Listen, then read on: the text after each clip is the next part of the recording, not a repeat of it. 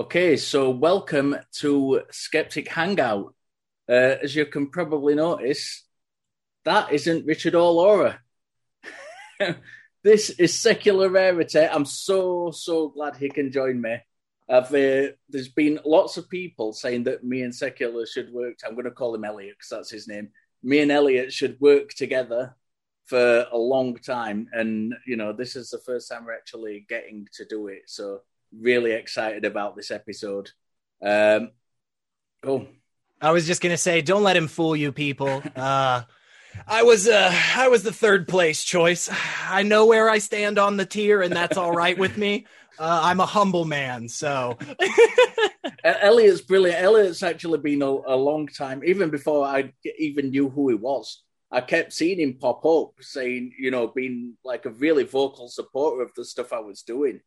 And I was like, this, I, I like this guy, obviously. But then we got to know each other, and I just like him even more. it's just worked out perfectly. But that's what I do. I kiss ass until people uh, have me on their show. So uh, if you've got a show, get ready. get get those bum cheeks at the ready. that's right. so we're we're going to talk about uh, we're going to be talking about Mormonism. Uh, so it's going to be really interesting. We don't know where it's going to go, as always on this show. So uh, there's only two of us, and as, if if you watch the episode with me and Laura talking about history, it was the longest episode we'd recorded today because we just we just started going. And I think Elliot's a bit like Laura in so much as when we get talking, we're just going to go on and on and on and on. So please bear with us. we will try and keep it on track as best we can. So, Elliot, what do you know about Mormonism? Yeah, so for a long time, I was, uh, I think I was like a lot of other people, especially here in the United States, where we know that Mormonism is a thing. Um, but like me being over uh, on the eastern portion of our country, it's really a like that portion of the country. Like you got to go past the Mississippi, you got to go far out west to to to those people in Utah. Where is that? Um, you know, and and for a long time, I honestly I I didn't really look into it. I didn't really think much about it. I think one of the first experiences that I had a few years ago where I really started trying to suss out, okay, what is this thing teaching? I remember there was a video uh, that kind of went viral a few years ago, um, and I could have my dates wrong on it, but it was a it was a, a young girl. I think she was about twelve or thirteen, and she stood up at the front of the the temple, the their church, you know, their meeting place, and she was given this speech about how she knows that God loves her even though she's a lesbian. And the reason that this went viral was because it was obvious 2 minutes into this this girl speaking about this and being who she is that whoever the pastor or whatever they call that person that's in charge shut that down man. Right. They they ran up there and were like oh no you can't be talking about this and all that. And it was just obvious that this this this child was was hurt by that. It was obvious that she was upset that she isn't allowed to express who she is and be loved by her community. And after i saw that i was like wait a second. Maybe maybe i need to look into this shit a little bit more. I mean what what is this about? And from there unfortunately i think as as many of us that have looked into uh, mormonism as a whole we we ultimately find it is quite a lot of skeletons in the closet and uh, bugs and dirt under that rug, right? Definitely. Well, uh, so have you had have you had, actually had the uh, pleasure of uh, of the Mormons knocking on your door and uh, saying hello and whatnot?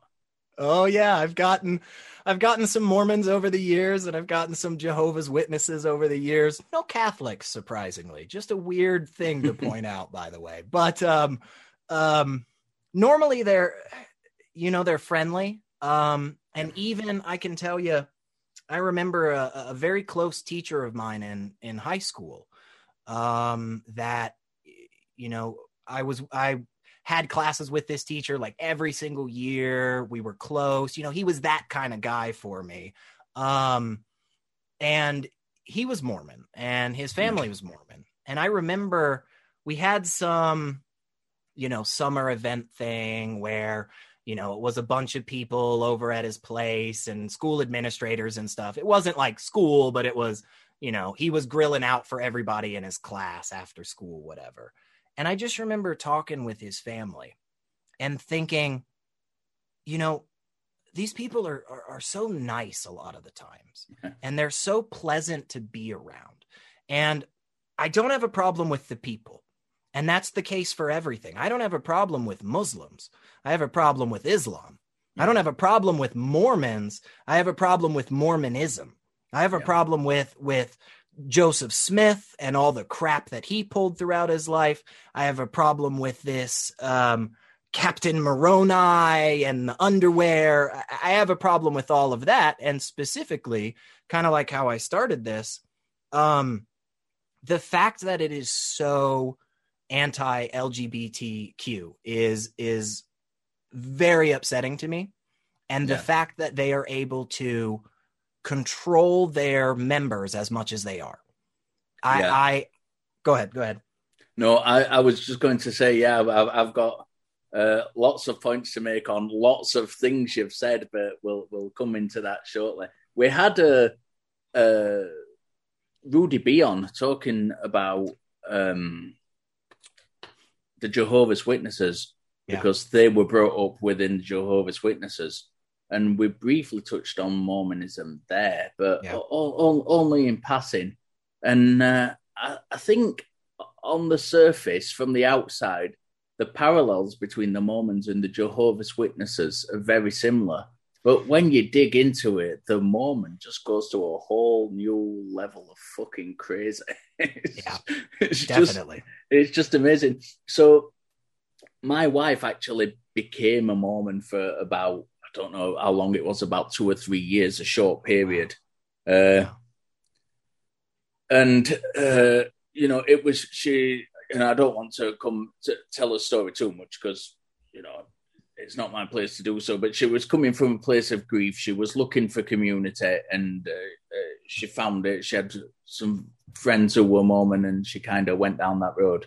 Um, and they are absolutely lovely people. Mm-hmm. I've, I've had I've had lengthy conversations with Jehovah's Witnesses, and we've we've had friends who've been Mormon. Uh, obviously, with my wife being a member, and uh, you know, I think they get to a point when you're having a conversation with a Jehovah's Witness where they get really pissed off with you. And it kind of turns into a bit of an argument. Even yeah. if you're trying to be nice, I mean, you can have nice conversations with them. Yeah. But they tend to get riled up really e- easily. Mormons are just infinitely nice people. they they are genuinely, genuinely nice people. They, and yeah. and and you can. The problem with them is you can see the brains working overtime to try and justify what they're saying to you because they come from such in or certainly the ones I came across came from such insular kind of backgrounds. Yeah. The the the uh, when they were challenged, they just couldn't process it. Yeah. They didn't seem able to process it. So uh, before we talk about Mormonism properly, just for people who don't know anything about it, it was started by Joseph Smith, who, who, I'm going to come on to later, but it, it, in my mind is legendary for committing the biggest faux pas in religious history. But we'll, we'll get onto that later on. But uh, it was founded in Western New York in the 1820s and 30s, I think it was. And it found some uh, correct me if I'm wrong, because I can't quite remember this, but did he? He was visited by an angel who guided him to some Captain golden Moroni. place. Yes, Captain Moroni. Captain Moroni. I don't. I don't know why he chose Captain, but that makes your i'm just going to be honest. If somebody's going to create a religion tomorrow don't call like your first deity captain or like like pastor or something. Just all of those just, make it sound silly. We we used to have an advert uh, an advertisement for uh, something i don't know if you have them in the us called fish fingers which are like uh, little fish uh, batter we call them fish sticks. Yeah. Yeah. The, yeah. and and the, the the kind of company was Captain Birdseye, and the advert used to come on with like this sailor guy with the like the big big fluffy beard and the hat, like oh that kind yeah. of. I'm sure he's cooking those on his sailboat. Yeah. And when I hear Captain Moroni, that's what I think of. I just think yeah. of this Captain yeah. Birdseye character coming down and, and guiding Joseph Smith to these golden tablets that are buried in a hill somewhere. Yeah. Yeah. That apparently, and again, please, if, if I'm mistaken and you know anybody ever, like comment on this, tell us how wrong we are. But I'm pretty sure like the golden tablets were, were, buried, according to the legend, like thousands of years ago because like Jesus stopped off yeah. in North America before he went to heaven, I guess. Like well, I think I think it was about 1820 when they had uh, his, his first visit, and mm-hmm. uh, it, was appropriately called being the first visit. It was appropriately and entitled the first vision oh, and that's yeah. when God and Jesus appeared to him and instructed him to join. Uh, not ex- instructed them to not join any of the existing churches because they were wrong. So, right. uh, and then he had several visitations after and was mm-hmm. told mm-hmm. that uh, God would use him to reestablish the true Christian church, as it often goes in these uh, yeah, it's uh, so narratives. weird that it's so weird that God doesn't seem to be able to keep his message from being uncorrupted by man. I don't. it's almost. I don't know. It's a weird question there for sure that arises. But if if I remember correctly, he so he goes out and he looks at these tablets and he he's able to write it all down but then like he loses half of the pages. Like he just loses half of the book or something. And then somebody was like uh joseph uh what what was on page 11 and he's like ah shit i don't know. And just like does it all again real quick uh with like some special glasses or something like st- seer stone? Seer stone yeah, yeah. It, I, I think the long and the short of it is it was complete fucking incompetent Uh, I, I, heard somewhere that it, it oh, I can't remember the story. There was a reason that he wrote it again. Yeah, and yeah. It, it was because it, it wasn't the the the kind of the common thing within Mormonism is that he lost the pages, but it was actually called out by one of his followers' wives, I think it was, on yeah. on on the things being bullshit and. It, I don't know if she did she copy. I don't know. Please, if you if you're watching this and you know the story, please correct me if I'm wrong. But I think she copied the first uh, the first set of writing he did, and he lost them, and then he rewrote it and said he'd been given the information again. Yeah. But she still she'd copied the first set, and she said, "Hang on a minute, this doesn't match." This yeah, is, and and he came up with some bullshit excuse as to why that was oh yeah, it was God's infinite wisdom or whatever. Um, but yeah, I mean that's that's kind of basically the way I understand it, which has a little bit of a of a tinge of um, a particular understanding in Islam. There's there's a um, there's a writing, a hadith that talks about the Prophet Muhammad's life that supposedly got eaten by a goat a long time ago and people just reference it as being a real thing. They're like, no, no, no, it's real. It's just the goat ate it. And that's kind of what I get here is like, I just imagine Joseph Smith like heard that story and was like, yeah, this should work for me too. like, why they believe it over there? Why wouldn't they believe it here? The goat fucked up goal, all of God's hard work. yeah, right? right? Jeez. Who knew a goat was so powerful? Why didn't God foresee it? yeah, yeah, yeah and stop the goat. I mean, they, I'm sure they like had goat sacrificed to them at some point. Why didn't they oh, just yeah. have the goat, that particular al- goat sacrificed?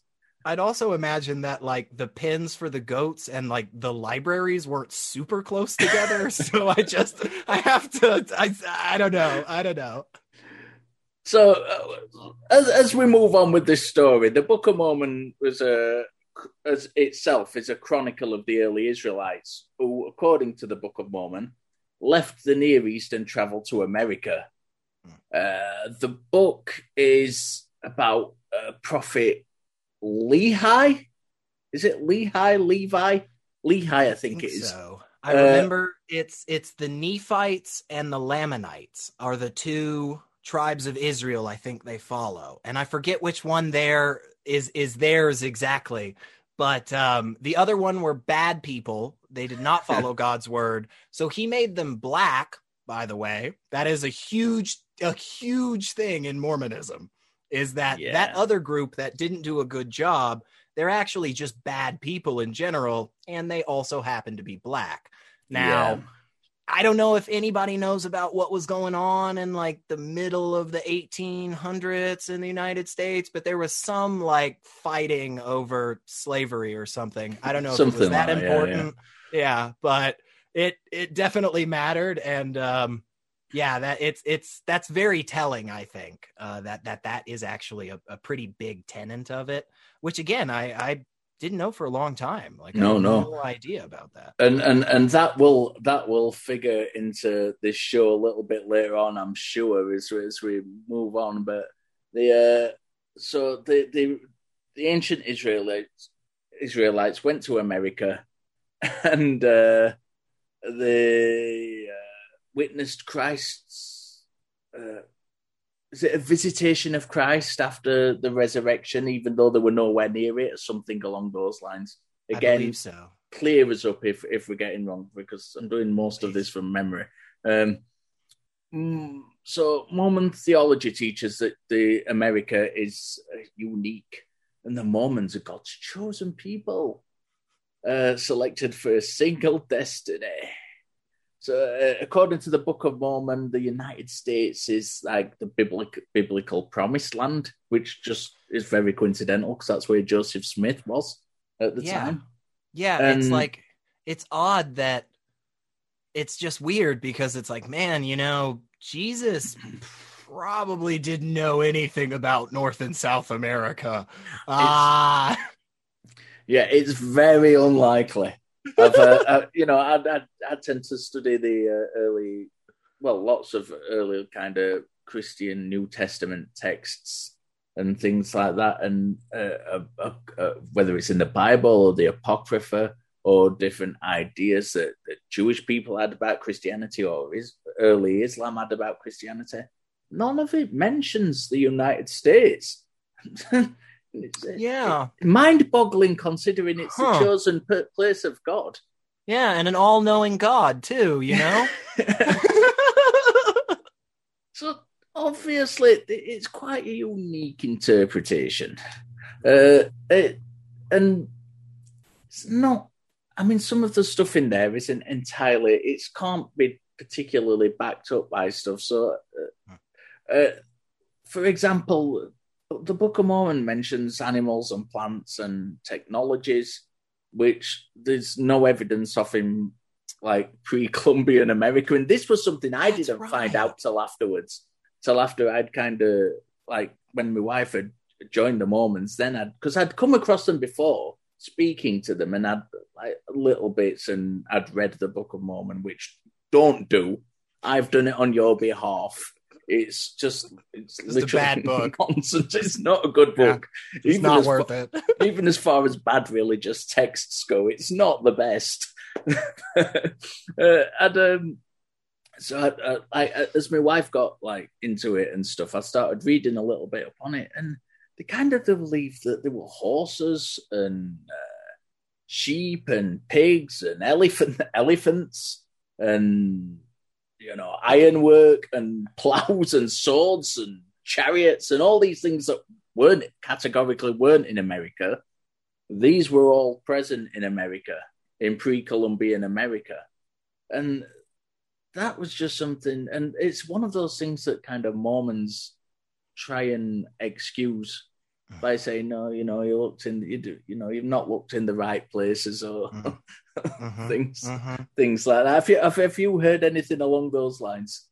So I until you mentioned it right there, honestly, I had totally forgotten about the like futuristic technology. Like apparently uh, uh, North America, the Great Plains and stuff was like this steampunk utopia for a while, which I was I totally I totally had blanked on that entirely um, until you just mentioned it right there. But it one of the things that that really smacks me hard about Mormonism is like are you familiar with like uh hebrew uh, israelitism and black uh, hebrew israelites and stuff? I, I, am a little bit I'm, I'm, I'm, going to let you get back to that in a minute but i've just got this mental image now of like loads of native americans walking around in steampunk goggles.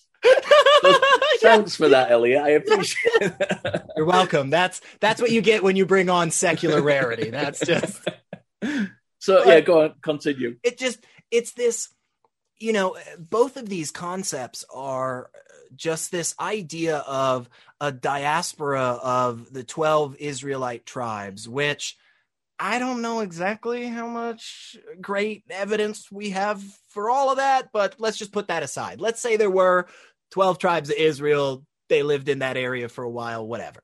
But in the in the 1800s, especially the later 1800s, there's this very obvious wave of people over in uh, Western Europe, in the UK, in the United States, where they're just like, oh, yeah, we're Israelites. Yeah, it's us. Like all those tribes got lost. We found them. It's me. Hooray. Um, and I think it's this. yeah, yeah, it's like it's this. I want to. I want to put a feather in my cap. Like I want to wear this crown and and be real cool for a minute and talk about how you know you think you're following Jesus, but see, I'm actually a Hebrew. And it's like, okay, great, man. I mean, whatever. Um, but it is, there's this obvious desire to try and shift the the focus of that story of of the dying rising salvation for all humanity yada yada um nonsense but whatever uh but try to push that over into an area that made uh, the people in certain countries that were obviously more prominent on a world stage, it, it tried to make them feel important. And it's just so clear, especially when yeah, I mean, exactly like you said, like, oh, yeah, there's this vision of Jesus way back then, and that proves it. And then, like, I had this vision, and like, Missouri is where the freaking uh, um, revelation and stuff is going to happen. Like, I guess, man. Um, but I don't, I don't know if you've ever ever been in a Mormon church. I have uh, not. they they are the archetypal kind of white Jesus painting places. Uh, every picture of Jesus is just some white guy, and and, and, and I know I know it happens in in Christianity in general, and especially in America where people have this image of him but really, in Mormonism, it is like it in every picture you see of Jesus is just some white dude with a nicely trimmed beard. Yeah, yeah. and I'm I'm gonna be honest, man. I really hadn't thought about it until like right now. But and I'm sure I know I'm wrong on this before I even say it, y'all. But I I don't know a black Mormon. Like I just don't. See, I do. Okay, see that's good. That's good to know. That's yeah. good to know. It's it's good it's good to expand your horizons, but uh, uh, it seems it seems so hard to me because of that that truly inherent racism that that is a part yeah. of this understanding like I just it, it that seems so difficult to me to to be a part of that religion. Um yeah. but if you're a guy Mormonism is it's kind of sweet. Like, you get a lot of stuff, man. Like you really do. You basically become your own god, I think, when you die. Yeah. Well, when when my wife was part of the church, I literally, I, I literally had to give my permission for anything she did within the church. When when she wanted to go to the temple, it was like, you know, we we need to speak to your husband first. Wow. And you weren't and, even part of the temple. I was I was not I was not part of the church. No, no. But they still I still had to kind of give my permission and and things like that. It, very very male orientated.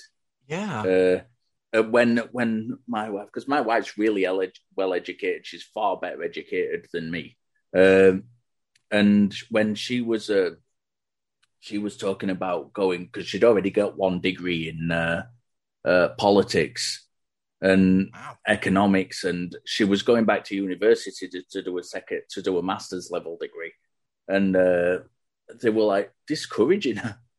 Don't you want to stay Really? at home and like look after your family and your husband instead of doing that? Like, no, not really. Yeah, yeah. Don't you want to just be a, a baby maker and a and a Yeah. and a slave your whole life? Doesn't that sound great? Yeah. Yeah, Wow. and yeah, and it really is. I mean, I, I don't want to speak about the whole of the religion because I, I can only speak about my own uh, Absolutely. encounter with it. But that in that was like at the forefront, really at the forefront of anything uh, that my wife wanted to do. She had to get my permission first before she did it. Wow. wow. I ended up, I you know, I had a, I had a quite uh, uh, stern conversation with the bishop in which I said, "Look, you know, take it that she's got my permission to do what she wants because she's her own independent person." Yeah. And you know, although I don't agree with with the religion or what she did, it's her choice to do it. She's her own independent person. You don't need to ask my permission every time she wants to do something. Yeah. So But- it, it kind of took that on board, and then she could do what she wanted within That's good. Within um, like certain parameters. But that's the I mean that's the whole point of um the bite model of control, right? For Yeah. for distinguishing cults, right? Yeah, is is they they are they want to control you in such a manner that you really you you feel this innate urge inside you to go hey let me just make sure that the man in my life is okay with what i'm about to do let me go make sure that my parents eh, absolutely sign off on every little decision that i make Yeah. as an 18 year old it's like holy shit um the, the level of control is is so high honestly and again you you, you don't notice this from the outside yeah, and that was Um, really sad for me because my wife was. I mean, she's she was a Christian from when I met her, but she was. She's always been very strong, or very like she's always been into feminism and politics and stuff like that. She's always been a very strong woman. That's part of what attracted me to her, and to it. see her kind of be uh, brainwashed by this this uh, church was something that I found really hard to uh, to watch. Yeah, I get that. I get that entirely. And it's um you know, there's there's the there's the back and forth on it, right? Like obviously there's a part of me and and from getting to watch you on all these wonderful channels and stuff and hearing what you say, I, I think you probably come down on the same side as I do where I just really want the damn truth. Yeah. I don't care if it if it if it makes me look bad. I don't care if I I have to do an extra 20 minutes worth of work. It doesn't that doesn't matter to me. I just want to know what the answer is. I want I want to know what's right. But on top of that, there's also just this intense emotional aspect behind stuff like that. When you're you know, when when when somebody that you are so close to like that starts to accept and participate in these things that you know are demonstrably false, let's say, um, or at the very least, not evidently true, right? We don't have Yeah. anything that points to this being a thing, and and especially with with Mormonism, we have such great records of Joseph Smith. We Yeah. know Joseph Smith was a dick. We know Yeah. way before he wrote anything down. We're like, oh yeah, this guy's not he's not that good of a person. He's a jerk. Um it's it's so frustrating. But I mean, the, ag- the dude was like, I mean, this this is disputed, but uh, I, th- I think it's likely true that he was a convicted fraudster. I mean, he was in fucking prison when he died. Uh yeah, I mean, I agree. You're right. It is disputed. I from the stuff that I have seen, I'm no expert, folks. I'm no expert. from the stuff I have seen, he was indeed a convicted fraudster. Nothing you could do, man. We had printing presses.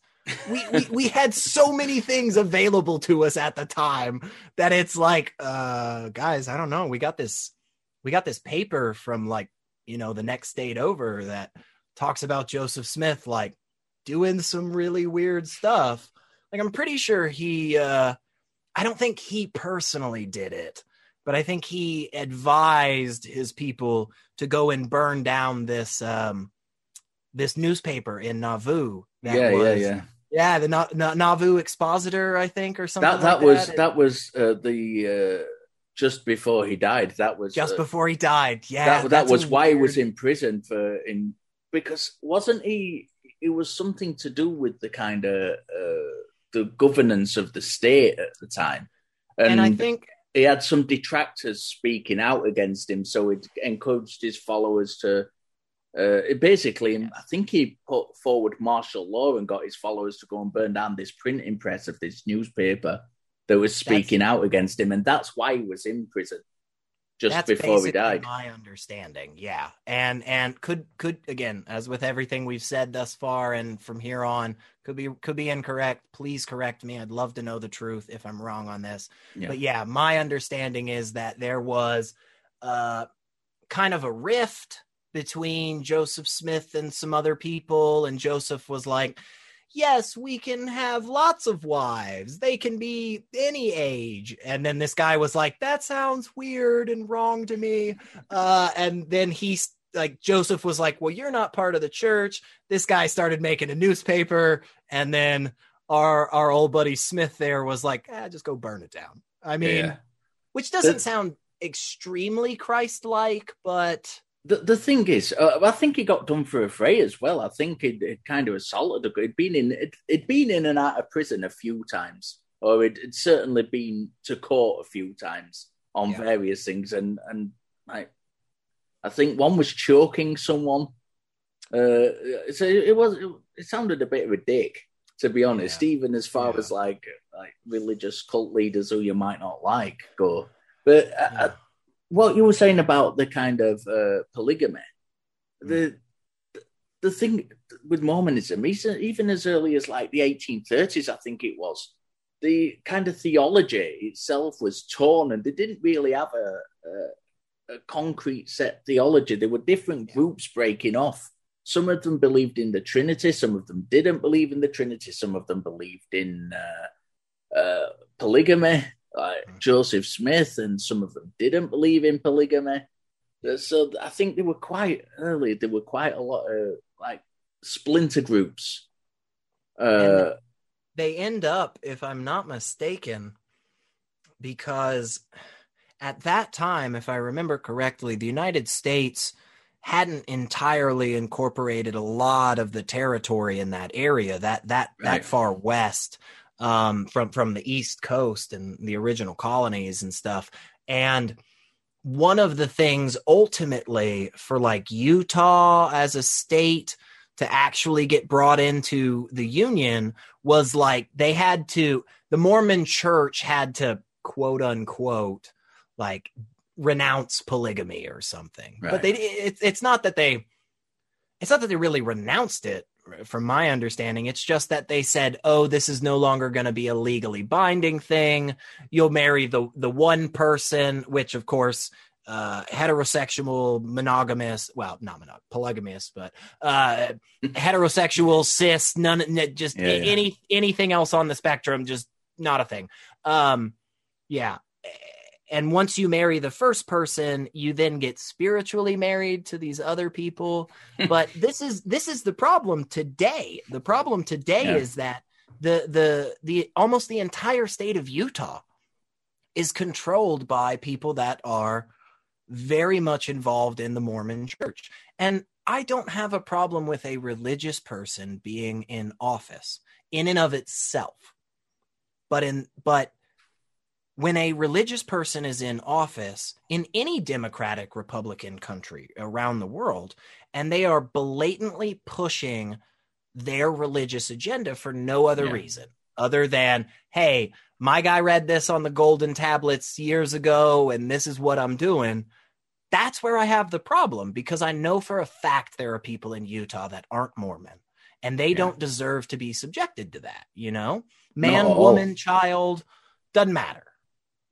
No, uh, they, and they, uh, they, they do that. I, have seen things. One of the, the biggest criticisms uh, I had when I first started looking into Mormonism, like looking at the background of it, was uh, I found a lot of stuff they like really kind of had a, and this is intriguing considering what they believe, but they were like really trying to like take over Native American Indian lands to put oil pipeline. I think it was oil pipelines through. Yeah, and and it that was a, a, huge, huge thing in American politics a couple of years ago. A few, well, a few years ago, and yes. it it was led by two Mormon uh, politicians. Yes, there is there is a. If I remember, you might that that specific reference might be to the the um the Standing Rock Native American tribe, um, I believe, but I do know for a fact that the Mormon Church, as an organization in the United States, holds ridiculous, ridic. I don't know if it's number one anymore, but it definitely was number one at least in the last ten decades. A ridiculous amount of land mm. that this organization physically owns. Okay. And gets tax breaks for it. And not only that, but the amount of investments that this cult, it's just what it is, it's a cult. Uh, the amount of investments that this this cult is a part of is absurd. I mean, we are we are on the levels of of hundreds and hundreds of millions of dollars, and I absolutely would not doubt if at the end of the day we find on their books that we're talking gas company after gas company, coal company after coal. Name the top five companies in the whole freaking world and I bet you if they have their if they can, they've got their hands in it. Um, and it's it's just a power grab. I mean, at the end of the day. But of course, we can't check the books because they're not very forthright with letting us do that, are they? Yeah, yeah, they're not. They're not big fans of that. And in fairness, our government, uh, our government's a part of that problem. So yeah, USA, USA. going going back to the to the Native Americans and and and marrying that to the kind of uh, theology of Mormonism. The the the Lamanites was it? Oh, that was one of the tribes, and and they were considered the principal uh, ancestors of the American Indians, and That's... and but there's no. And this these were supposed to have come out of Israel and, and things like that, but there's there's no Semitic language spoken by Native Americans. Going and, back to to the uh, kind of horse thing, where there's just no facts to support what they claim. And we've got DNA, like guys. The Genome Project, remember that? Like we sequence DNA. We understand this. I mean, we're not perfect, but we understand it. And we can just absolutely take blood from anybody whose family has lived in the Israel Palestine places for 400 years, and anybody's blood who has their heritage back in the, the United States, the Native Americans and so forth, the various tribes, it's it's just obviously not true. But this is the thing with Mormonism, though. It's so much of it is it's kind it's kind of like the well, I'm going to say the religious version, but this this other thing is kind of strong ties with religion as well. But it's kind of the religious version of the flat earth. It's yeah, something that's yeah. so fucking blatantly, obviously not mm-hmm. true. Mm-hmm. But mm-hmm. so many people still cling to it. Yeah. Yeah. And it's, it's a, it is. I mean, I think the, you know, at least like you said on, on the surface, the comparison between it and Jehovah's Witness, uh, um, is, which is also a cult is, um, it's, it's, it's very,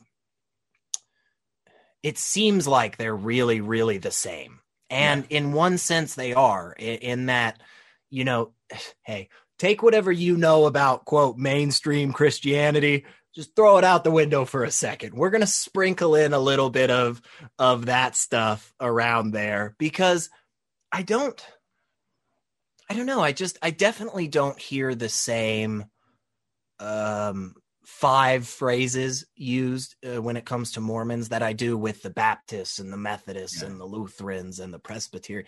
They all basically parrot the same stuff. But you go and you you listen to a Mormon uh, talk about stuff and it's weird because it does. It just feels like it's one foot in Christianity and one foot out. Um they've clearly got their own understanding. They've clearly got their own way of of acting and and behaving.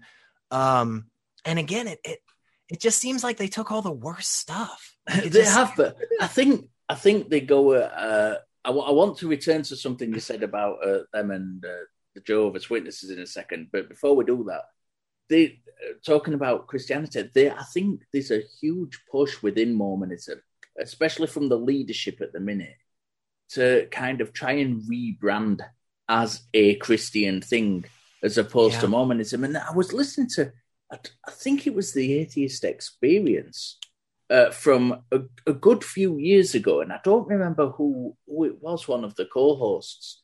And he said he'd, he'd been to visit, he'd been to Utah, and he'd visited the uh, kind of, I think it was like a museum of Mormonism there. And uh, it it'd been several years ago, and it was very uh, kind of talking about the Levites, uh, what you consider Mormonism to be. And then it returned a few years later, and all that stuff was gone. And it was really pushing the Christian angle, and everything was about them being Christian. And yeah. it seems like they're having a massive rebrand to try and attract uh, regular Christians yeah, into the ranks that's definitely been my understanding as well over the last handful of years that there is a clear and noticeable shift to and and this is this is what's weird about it is that they're not they're not actually changing any of the tenants or anything. It's not like they're they're becoming a new church or anything or they're like hey remember that stuff we told you last week? Well that's not actually god's word uh whatever but they're they're literally just softening their image on the outside. Yeah. But I think I mean not to bring up another cult, but I, that's what Scientology is doing, yeah. right? And and it's just that we we are lucky, I guess is the way to say it. We're just lucky enough that so many of these other religions um have have had that softening for so many years. You know, the the the Baptists are still bad in a lot of sense, trust me. Um, we had a big conference in my city even where apparently they just all get together and vote about what God's God wants them to do, which doesn't make sense because why don't they just ask God? Um, but at the end of the day, still where they are now from where they originated so long ago it, it, it's much softer, even in the tenets. Right now, Mormonism is is softening the image. They're they're yeah. trying exactly what you said, trying to make it more palatable for you know those other Christians. Yeah. Um, which I'm not a fan of. So, you know. So let's talk about apostasy. Uh, when Rudy was on our show, they uh, we're talking about when they'd come out of uh, uh, Jehovah's Witnesses. Jehovah's Witnesses, yeah. and and the the the real struggle they'd had with the kind of being shunned and things. Now that is something that I found when my wife came out of Mormonism, uh, and it, it was something that I mean we literally had to take them to court to get my wife's name off the book. We literally had to threaten them, and it wasn't a simple process because there were so many people doing it. They'd put so many barriers in place to to stop people doing that, and we had to like we literally had to go to Europe to to the European court to try and get that uh, sorted out.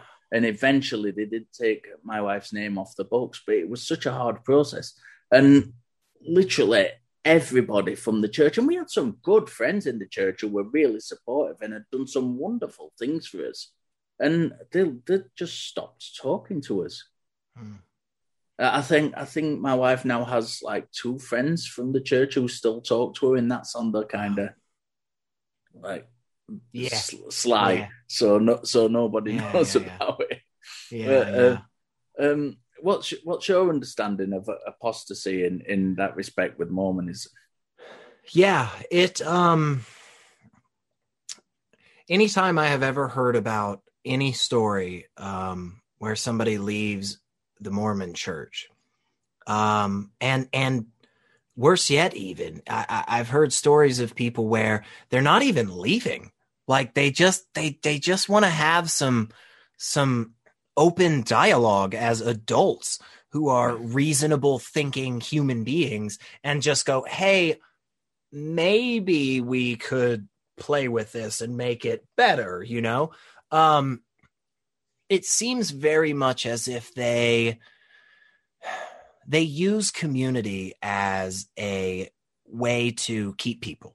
They will use it in the absolutely most toxic sense i have seen and the way that you do that is by when you are a part of the group when you are one of the cheerleaders um, they bring you in and they and they hug you and they give you good food and they talk to you Yeah. and they smile and they laugh and hey what'd you do last week oh my gosh you gotta move let me come pick up your furniture all of that and the Yeah. second that you have any doubts that you uh, step away at all that completely turns off. And and that is it is so effective. It is so effective which is why there aren't as many um apostates from from this particular uh, religious understanding whereas there are from so many others. Yeah. um and it it doesn't seem to be at least from my understanding it doesn't seem to be a specific like it's not a oh only if you're in Utah that's how it is. Um it's it seems to be something that the mormons have kept really hardcore. I mean cross the world like Yeah. even in australia i know i was reading something about uh, uh, some people that like man we're having a hard time leaving the mormon church. And i'm like how much power do the mormons have over there?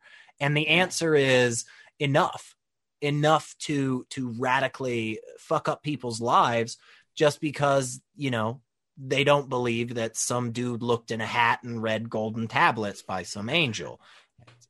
I, I think it's one of the. I think that certainly from my understanding and, and my experience of it, it's not that people aren't leaving; it's that they're making it so difficult for people Yes. to leave. Now, yes. we we had we had a situation where it was probably better for them to uh, let us go because obviously we'd taken legal action. Mm. I, I don't want. I'm going to come across as a dick now, but uh, it's what it is. But the the kind of the missionaries had come after my wife had expressed clearly she didn't want anything more to do with them, and the the mission. I've told this story before, but it does make me sound like a dick. Um, the the kind of the missionaries had come round, and she she genuinely wasn't home, and I told them they were that she wasn't home, and they expressed about coming back, and I I was nice to the guys, the young guys, uh, the the elders that they call them, but they're they're usually in the like teens, like late teens, early twenties, uh, and I'd, I'd said, you know, please don't come back, and I'd I got a message to the bishop of the local church that if they did come back, I was going to hand deliver them to him. So that kind of, I think that was that I think that was him. firm. Yeah, yeah. That was a firm and yet, you know, loving. You you were you're just for their well being. You didn't want them to get hurt.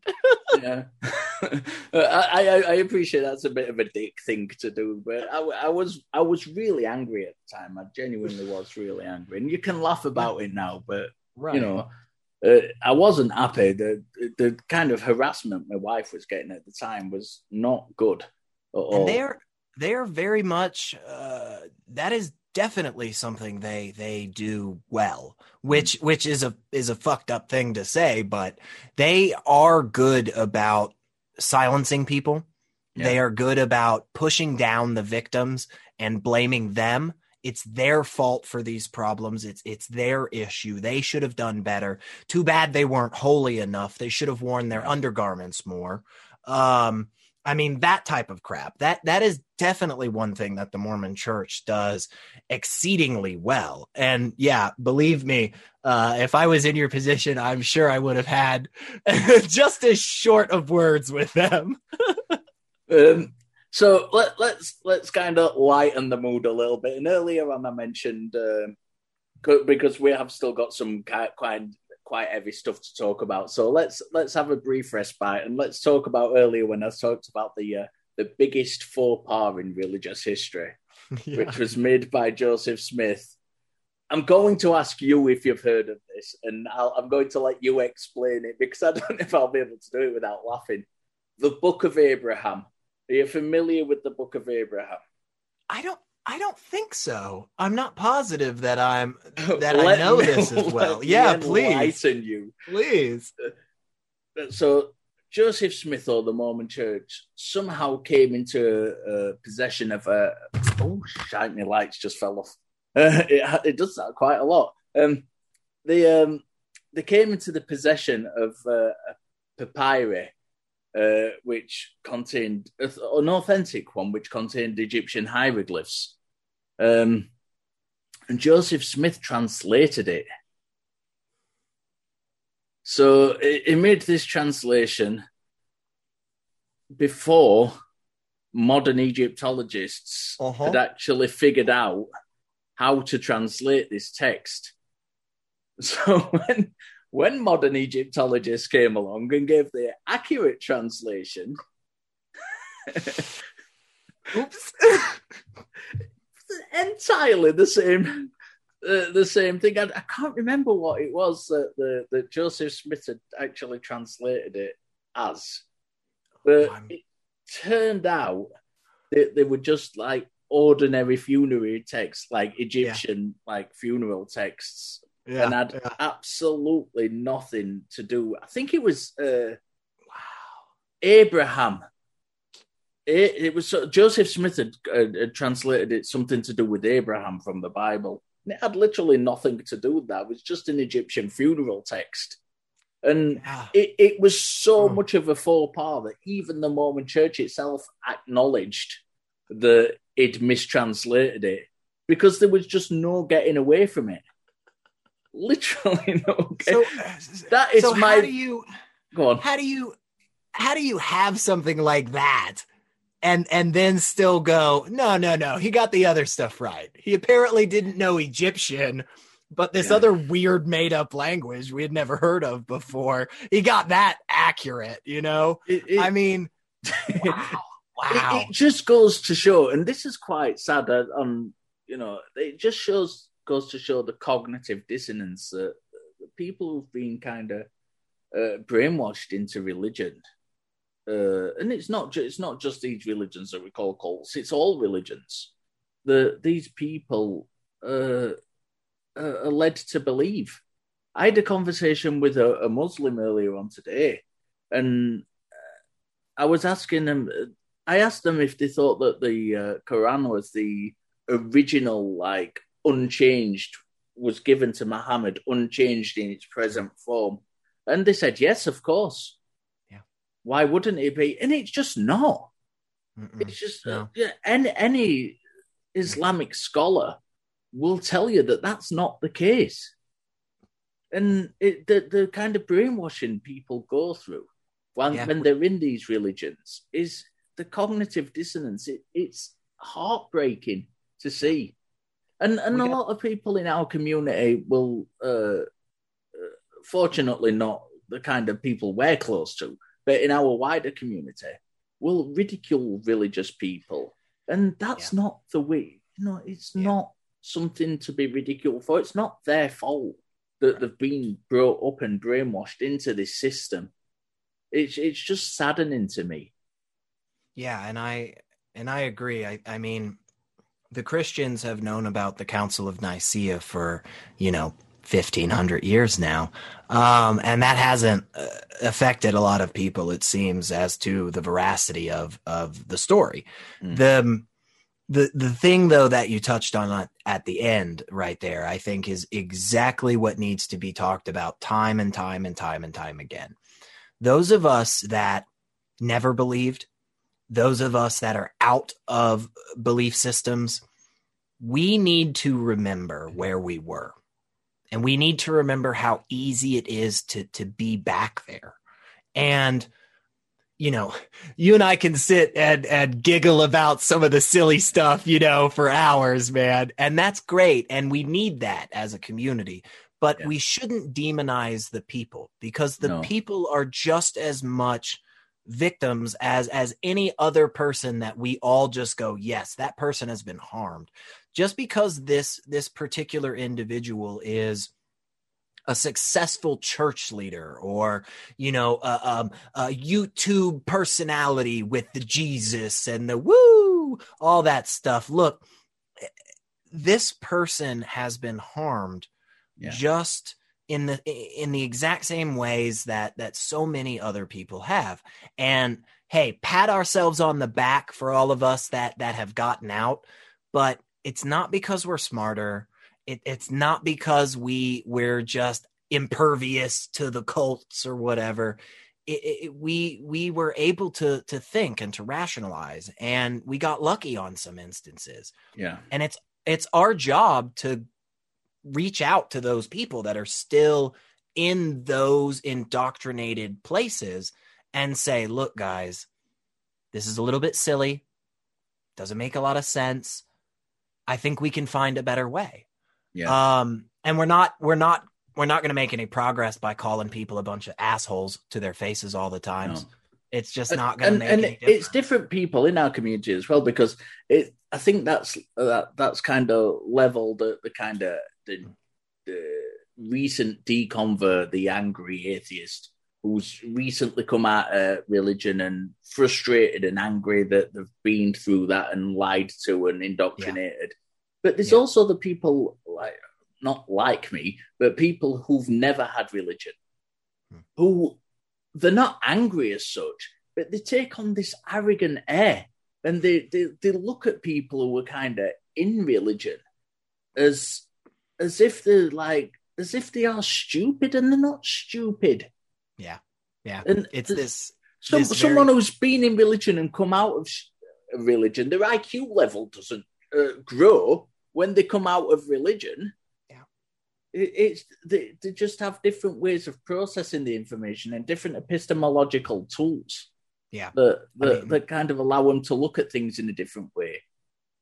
Francis Collins is the person that I always point to. He's he was the guy that headed up the Genome Project, yeah. and one day, I mean, his story is famous where he's hiking through the woods one day. He'd been a, a, a well known atheist, agnostic, whatever for years, blah, blah, blah. He's hiking. He sees a freaking waterfall that's frozen into three streams. He gets down on his knees and he accepts Jesus Christ into his heart. Francis Collins is one of the smartest sons of bitches that's ever existed in this world. And it, it isn't, it isn't that you're smarter for not believing it isn't that you're you you only question if you're intelligent. It isn't any of that. It's no. part of it for sure is the fact that these belief systems have gotten so good at manipulating us yeah, they definitely. know what makes us tick. They know what makes me feel that weird kind of empty feeling in my stomach, or they know what makes me feel that sadness or that longing. They know that. They've they've had hundreds of years to perfect this this this propaganda and this control. And it, it's never it's never going to be beneficial for us on the non-believing side to constantly ridicule and say, look, if you're a Mormon, you've just got to be the biggest piece of shit ever. No, no, no, no, no, no, no, no. Guys, if you're a Mormon, you're a victim of this yeah. indoctrination, of this belief system and the demonstrably false stuff. And the same thing is true for so much else. And what we need to do as people on the outside is we need to be able to bridge that gap and have the conversation. If they're going to yell at me and call me a sinner and tell me that I'm going to burn in hell forever, hey man, cool. Uh, okay. Like that's cool. Let's talk about let's talk about Brigham Young. Let let let's talk about what he did in his life. Let's talk about the split. Let's talk about uh, you know where this comes from. Because I just I don't see a world that gets better when we're all yelling at each other about about gods or or spirits or ghosts. I, I don't see that. And I, I think I think places it is it is sometimes necessary. I think yes. it's sometimes necessary to get in that. Uh, yes. Uh, because I'll always say this because I think it's important to say this. Sometimes, depending on who you're talking to, uh, you have to take that step and you have yes. to get in the face and you have to shout at them. Don't yes. ridicule them, but you have to shout at them and you have to, you know, have that little bit. But that's that's a rare occasion. That's not mm-hmm. how you, and that's not how you begin a conversation. And right. hopefully, that's not how you end a conversation, even yes. if you have to go to that place within it. Yeah, and I I totally agree with that. There there are definitely times where you can say to people, "Hey, the house is on fire." You know, just that calm, that chill, everybody pays attention. And there are other times where you got to go, "Hey man, this fucking house is on fire right now. Pay attention."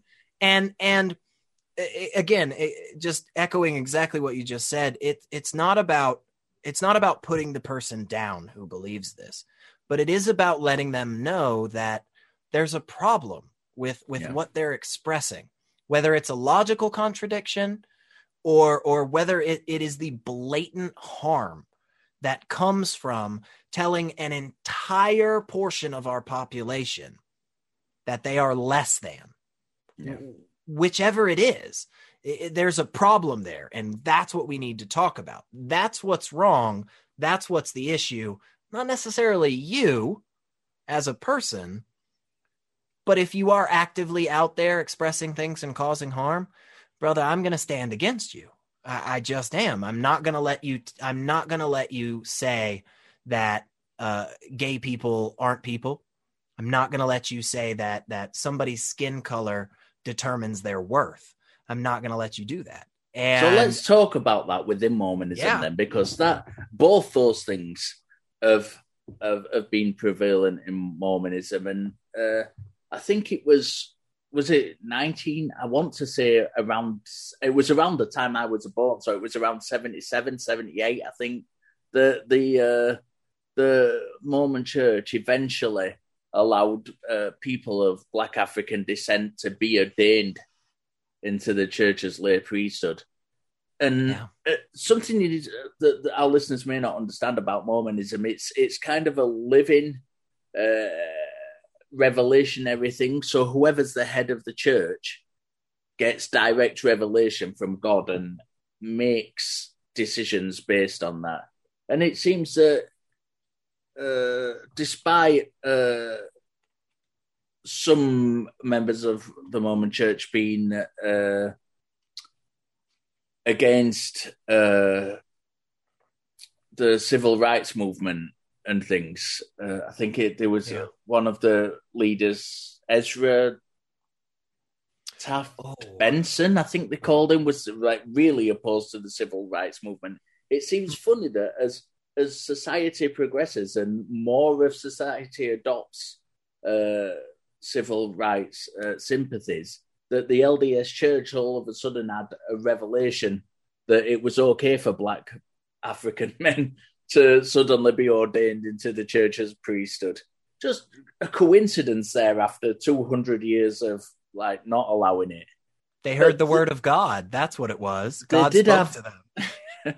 they did have a long history of barring black men and women from participating in, in the temples. They weren't even allowed to go to the temples. They didn't allow interracial marriage. Yeah. You know, black men couldn't receive the priesthood and they couldn't hold leadership roles. They couldn't perform rituals. Uh, and Joseph Smith and Brigham Young reasoned, as I think you touched on this earlier, that black skin was the result of the curse of Cain or the curse of Ham. And yeah. they, they thought that black people were less valiant uh, in the kind of pre existence, which is one of the Mormon doct- doctrines. It's ridiculous. And the fact that this goes on, as I said earlier, I've, i had friends who were black in the Mormon church.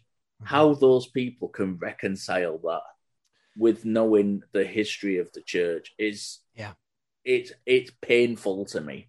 Yeah, and I, uh, you know, what's coming to my mind right now, at least in part, is um, that wonderful, wonderful activist Mandisa Thomas with Black yeah. Nonbelievers, where I, I've heard her say, you know, it it really does just blow my mind sometimes to think that that that the Christian religion, this this Protestant religion that was used to to demonize uh, my ancestors, my family for so many years. Um, so many of my family and friends are still a part of it today, and and specifically with with Mormonism, I completely agree. It's not something that that is hidden. It feels like to me, it's not something that it does not take again being the guy that just got the door knock every so often and then no thanks don't want to talk about god and close the door that's fine but it, it doesn't take much more than about five minutes worth of looking into mormonism before you start to understand how prevalent um, this racist ideology is yeah. and uh, on top of that again as we've as we've touched on a whole bunch you know um, the misogyny the the outright uh, the outright second place status of women in yeah. in this group. I mean, the fact alone that you as a non-Mormon, as a non-Mormon male had to give permission to your wife who was a part of the Mormon, that's crazy. That's crazy that that that is actually something that they wanted. And it's I mean, obviously I'm a I'm a white guy.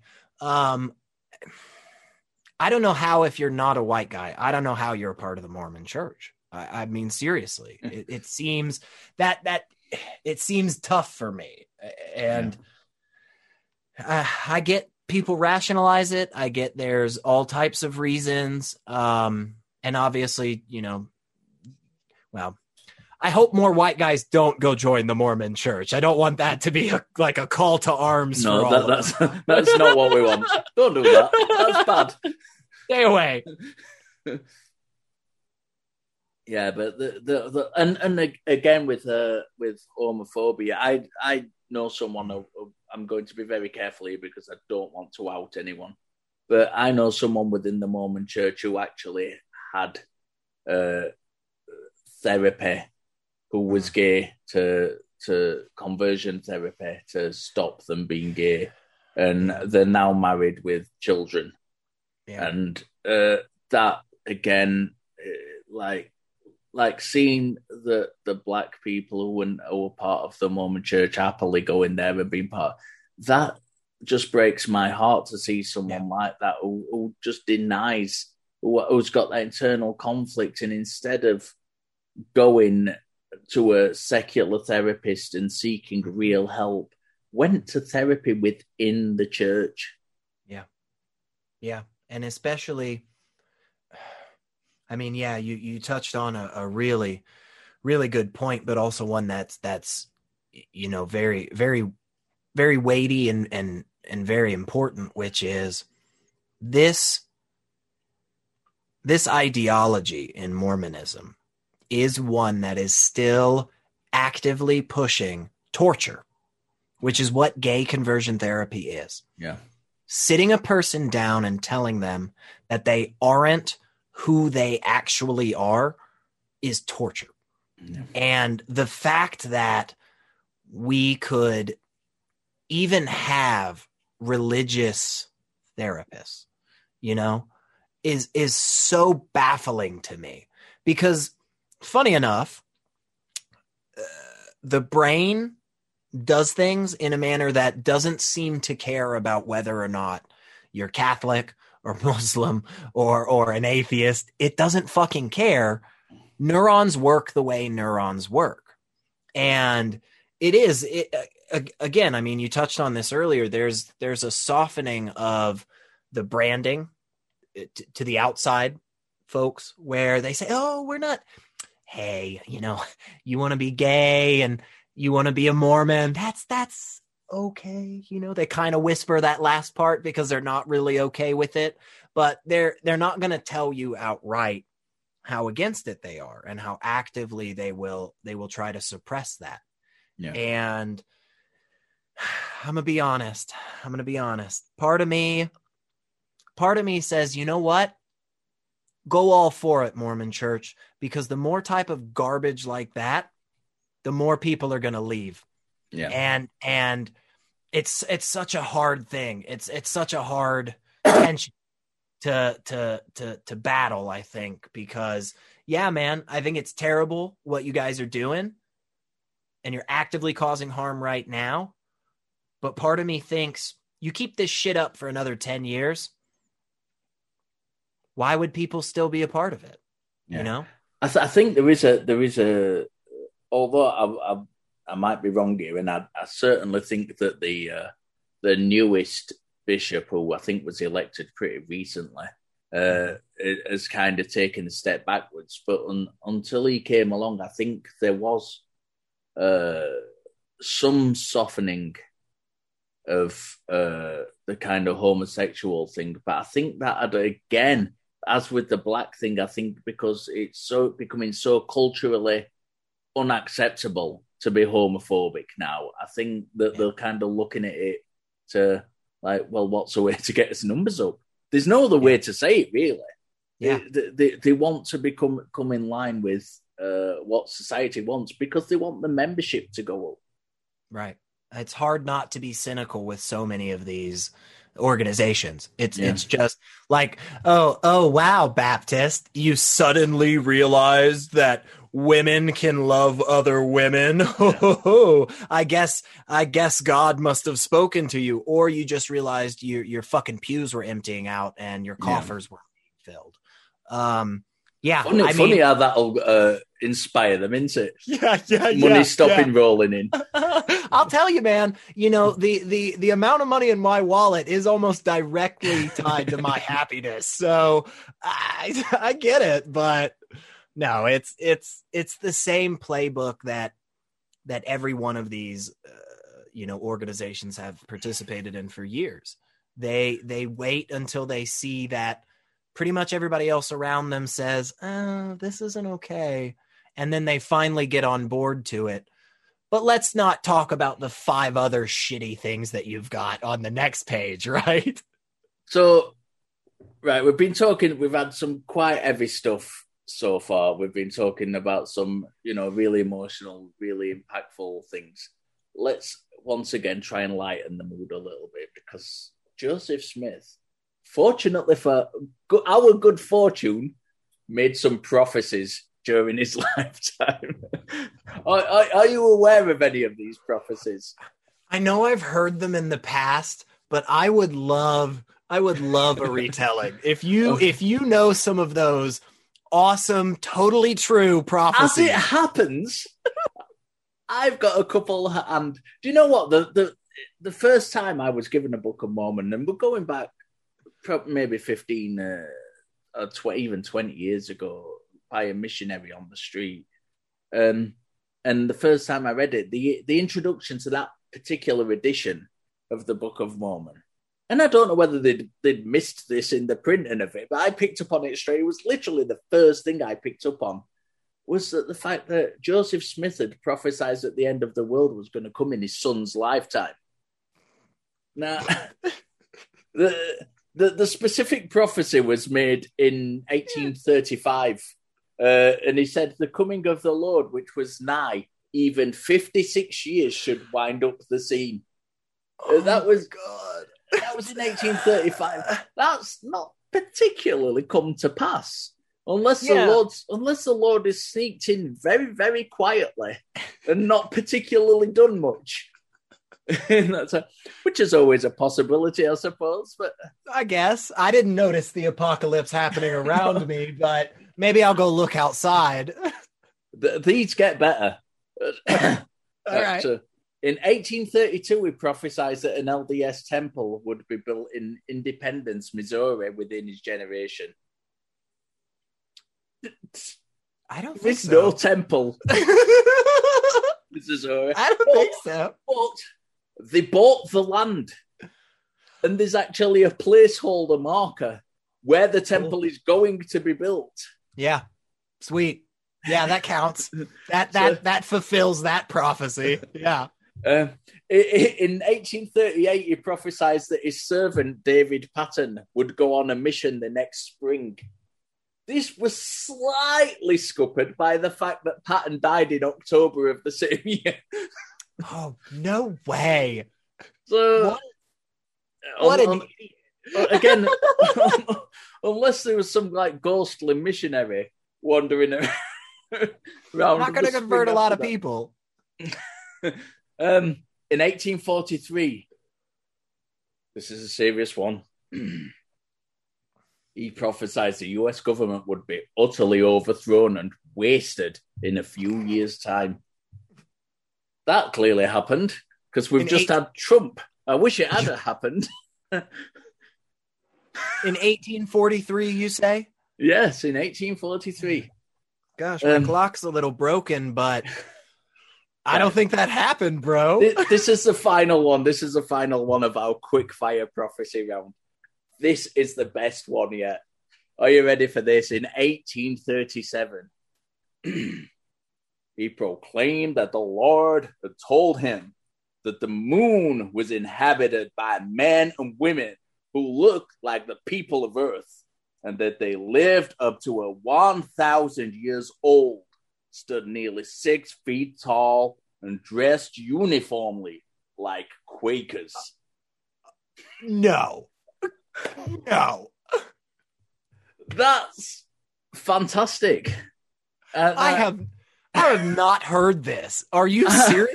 I, I've not made that up. I am reading that. I'm not. Oh my I'm not gosh. just making it up from the top of my head. Yes, Joseph Smith thought the moon was inhabited by men and women. Wow. Who, who were a thousand years old, lived up to a thousand year old, and stood nearly, nearly, nearly six feet tall. Not quite. I like that. I like that though. He was like, ah, six feet sounds too big. Let's let's Sounds make a bit un- unrealistic. Yeah, It's a that's the part. oh my god. Oh man. I Let, like let's, let's keep it real. Yeah, yeah, that's nice though. Five foot he- nine. yeah, yeah, yeah, yeah. He felt like he felt like he had written down the shit about the living on the moon and for the thousand year lifespan, and he was like, ah, maybe we should make these people six foot. Like I'm five seven. I'll just leave it there. like that's great. Fucking. Oh wow. And uh, they didn't have wild fashion. They dressed uniformly like Quakers. That's I like that. I like that, you know? He's going to create this whole race of people and he's like, "Look, they actually their fashion sense is terrible. They all dress exactly the same." Um I Wow. Okay, I'm going to go have to do some research after this, Richard. I'm telling you. This is this has been eye-opening. they, they weren't the only prophecies he made. They were just the, the more fun. Yeah, the best. Oh Uh, the, the, the, the moon one, I literally found out about that today, and that was just like, that is going in the show. That is That's going in the show. Yeah. So, when when we talked about doing this subject, the, the reason we got onto doing this subject is that, you know, I asked you what kind of thing you wanted to do, and you found a news article about a group of uh, religious extremists who, who were kind of versions of Mormons. So, Yes. do you want to tell us a little bit about that before we end? Yes. So, um, this is coming to us uh, from the Guardian. Um, definitely a, a- a well-known and, and fairly reputable news source um, around the world. Um, but there is a for any of for any of the the folks on this side of the pond that that are over here in America with me, you will probably be familiar with um, various right wing Christian nationalist groups that have been expanding and expanding across our country um, for about a decade or so. Now, it doesn't seem as if they're expanding in their um, membership in the sense of individual. It doesn't seem as if last year they had a thousand, now they've got 20,000. But what they are definitely doing is they are um, attacking people on social media. They are actively going about harassing and creating websites with misinformation, as well as um, hardcore lobbying politicians, putting money in their pockets, and creating draft laws where literally they are word for word, except they replace the name of the state and hand it to the next freaking senator. Um, so this one is actually something new that is known as the Deseret Nationalists, um, also known as uh, Desnaz or DezNats. And what this is, is a group of individuals that seem to take a fairly hardline, ultra right conservative stance um, they advocate for a Mormon ruled separatist white ethno state. Um, is is just one of the one of the really nice quotes that I can pull from this article. Just makes me feel great to say stuff like that. Um, it uh, unfortunately, as we have seen with some of these other things, it seems to be a hell of a lot deeper than we would like. There was um, so some people may be familiar with this company, uh, uh, Booz Allen Hamilton. It is it is an international, more or less, uh, cybersecurity spying type organization. They've worked for uh, the United States military and intelligence services for many many years. It is often referred to as the world's most profitable spy organization. Um, there was a couple of individuals that seemingly were connected to that corporation um, now, we don't know if the person involved was necessarily a part of any particular we don't we don't know any about what he did necessarily for them. But not only do we have um, that individual that could have been uh, fairly high up when it comes to CIA contracts and and information like that we also have some individuals related to the Alaskan government so the state government out in Alaska, it appears, um, the the head uh, of the DOL, the Department of Law, and the Attorney General um, have ties to the LDS Church, and it there's this there's this strange thing that's going on right now where I think we see this all the time where an organization has the ability to be just far enough away from something obviously atrocious uh, when it comes to the public view that they can say, hey, this doesn't represent us.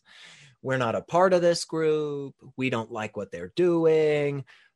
But they don't seem to actually be coming down on it very hard. Um, in fact, um, it seems to be the case that, let me see if I can find this guy's name. So, Gregory Smith who is running for city council in Ogden, Utah, uh, reportedly has sympathies with this particular uh, DezNat uh, or Deseret nationalist movement and has repeatedly used the hashtag uh, that's associated with it. Um, and one of the one of the quotes that I think is is really important um, because it does because again this this is an ultra right uh, far right conservative Christian nationalist um, sect and organization that harasses people online, posts misleading and misinformation or disinformation and so forth. And one of the one of the individuals who was a part of researching for this article um, says quote the thing that struck me the most about the account was its negative attitudes towards women and lgbtq people. And that is something that is undeniably coming across in all of the posts in all of the things that are that are coming out that are related to this. Um, it is it is very clearly uh, mormon theology. It is very clearly somebody who is referencing the latter day saints uh, very much talking about this. Even if the Mormon church as a whole is condemning this, um, at least in some form or fashion, honestly, my opinion, I don't think they're doing a great job. Um, and it, it, touches on on what we've been talking about the the entire episode. Uh, that some of the members of, of this organization ex, uh, uh, identify with extreme right positions on gender and sexuality and race. It's just what we've been talking about. It, it's basically LDS history. Yes, yes, and and this is what frustrates me about people saying, "Well, why can't you just let somebody have their beliefs?" You know, you you're you're an atheist. You don't believe in this. Why do you keep talking about it? This is why. Is because apparently when we aren't talking about this more regularly, apparently when we aren't making sure that the law is being followed to the letter to separate religion and our government, apparently what these people will do in the shadows is repeatedly harass women and queer folk and trans people and and repeatedly tell them how they're less than how they're not worth uh, the same as others. And more importantly will do their best to be a part of state and local governments yeah. and change the law in a manner that benefits them and and this is something that you know here in the united states man we we have to get a handle on you know eh, we we have to stand up and and you know ACA is great. Uh, you know, they are amazing. They are in Texas. I love them to death. I love the community. There's so many wonderful people that are part of it. We need more. Yeah. We need more. Who are you in Florida? Where where we got people in Minnesota? Where are the people in Utah? Where where is everybody else? Because what what we need right now is an active group of individuals that are secular, that are not focused on any religious leaning whatsoever to counter this because this is what is sweeping across our country. And that that's why I do love the Freedom from Religion Foundation. I love Andrew Seidel. Um, I yeah. actually I got his book. I'm gonna read it. Uh, it's on camera now, so I can't go back on that. That's that's set in stone. Um, I'm just getting there, but I'm busy. But it's, it's a it's a big book. It's got a lot of it's got a lot of big words. Yeah, yeah, yeah. Um, you know, he's all smart and lawyery, and I'm like, ah, video. Um, but the point the point is that this this organization is is new and it is using it is using the tactics that have been so successful for so many people and in wonderful ways like it's it's awesome that you know various individuals across this com- country and world are able to post out there on on twitter in in just a few characters a call to action that says hey look there's a community cleanup project let's all get out there and clean up our park the problem is that there are people that can use it to say things like there's no such thing as trans women which is bullshit mm-hmm. or um asexual people don't exist which is garbage um all of this can be used in the exact opposite fashion from what we want and those of us that are out there, look, if you're watching this, if you're hanging out at this wonderful community, help uh, help out. Get your voice out there. You don't even have to do that much. All you got to do is make sure that if you go and you post something you want to talk on on Twitter, on Instagram, whatever the kids are doing, say something just stand up and say, hey, look, I don't believe in God and I don't think we should make laws based on your Jesus. You know, um, I, I, I don't have a problem with you believing what you want to believe, but you don't get to, you don't get to make half of our country less than because somebody stuck their face in a hat 200 years ago and, and read the words of the captain you know uh, it's just not that's not okay captain um, birdseye that's right. That's right. That's right. He ne- he needs his fish fingers, baby. Uh, so on Elliot's wonderful TED talk. you gotta wait till I'm not drinking. no chance, brother. it's not as much fun. It's been an absolute pleasure having you on, Elliot. Secular Rarity. We've been people have been trying to get us to work together for a while. It's finally happened. Hopefully, it's the start of something that will push forward, and it will happen again very soon. Um, thank you so so much for joining me. I've had such a blast. Um, sometimes it's been a bit heavy, been a bit of heavy heavy show at times, but you know these these things need to be heard. Final thoughts on Mormonism? Yeah, um, I'll, I'll, give my quick final thoughts on Mormonism, and then uh, I'll thank you and stuff. Um, everyone out there that is that is not a part of Mormonism, even if you're a believer of something else, we all need to stand together, and we all need to make sure that we stop the active harm that is being caused by this by this ideology and by the individuals that are part of that community. Uh, I don't have a problem if you want to be Mormon. I don't have a problem with Mormons. I have a problem with Mormonism.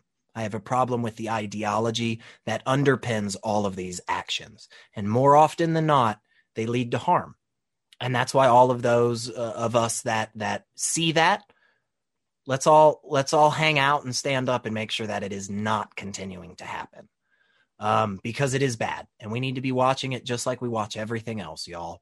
Um, and then richard this has been fucking amazing man. I have loved it. I am so glad people yelled at us until we finally got together. Please yes let's do something else. Let's let's yell about another religion. There's a lot out there uh that's bullshit so. Yeah. It's a lot to yell about. That's right. This has been Skeptic Hangout with myself, Richard Gilliver, and Elliot Secular Rarity. Until next time, we will see you. Thank you for joining us.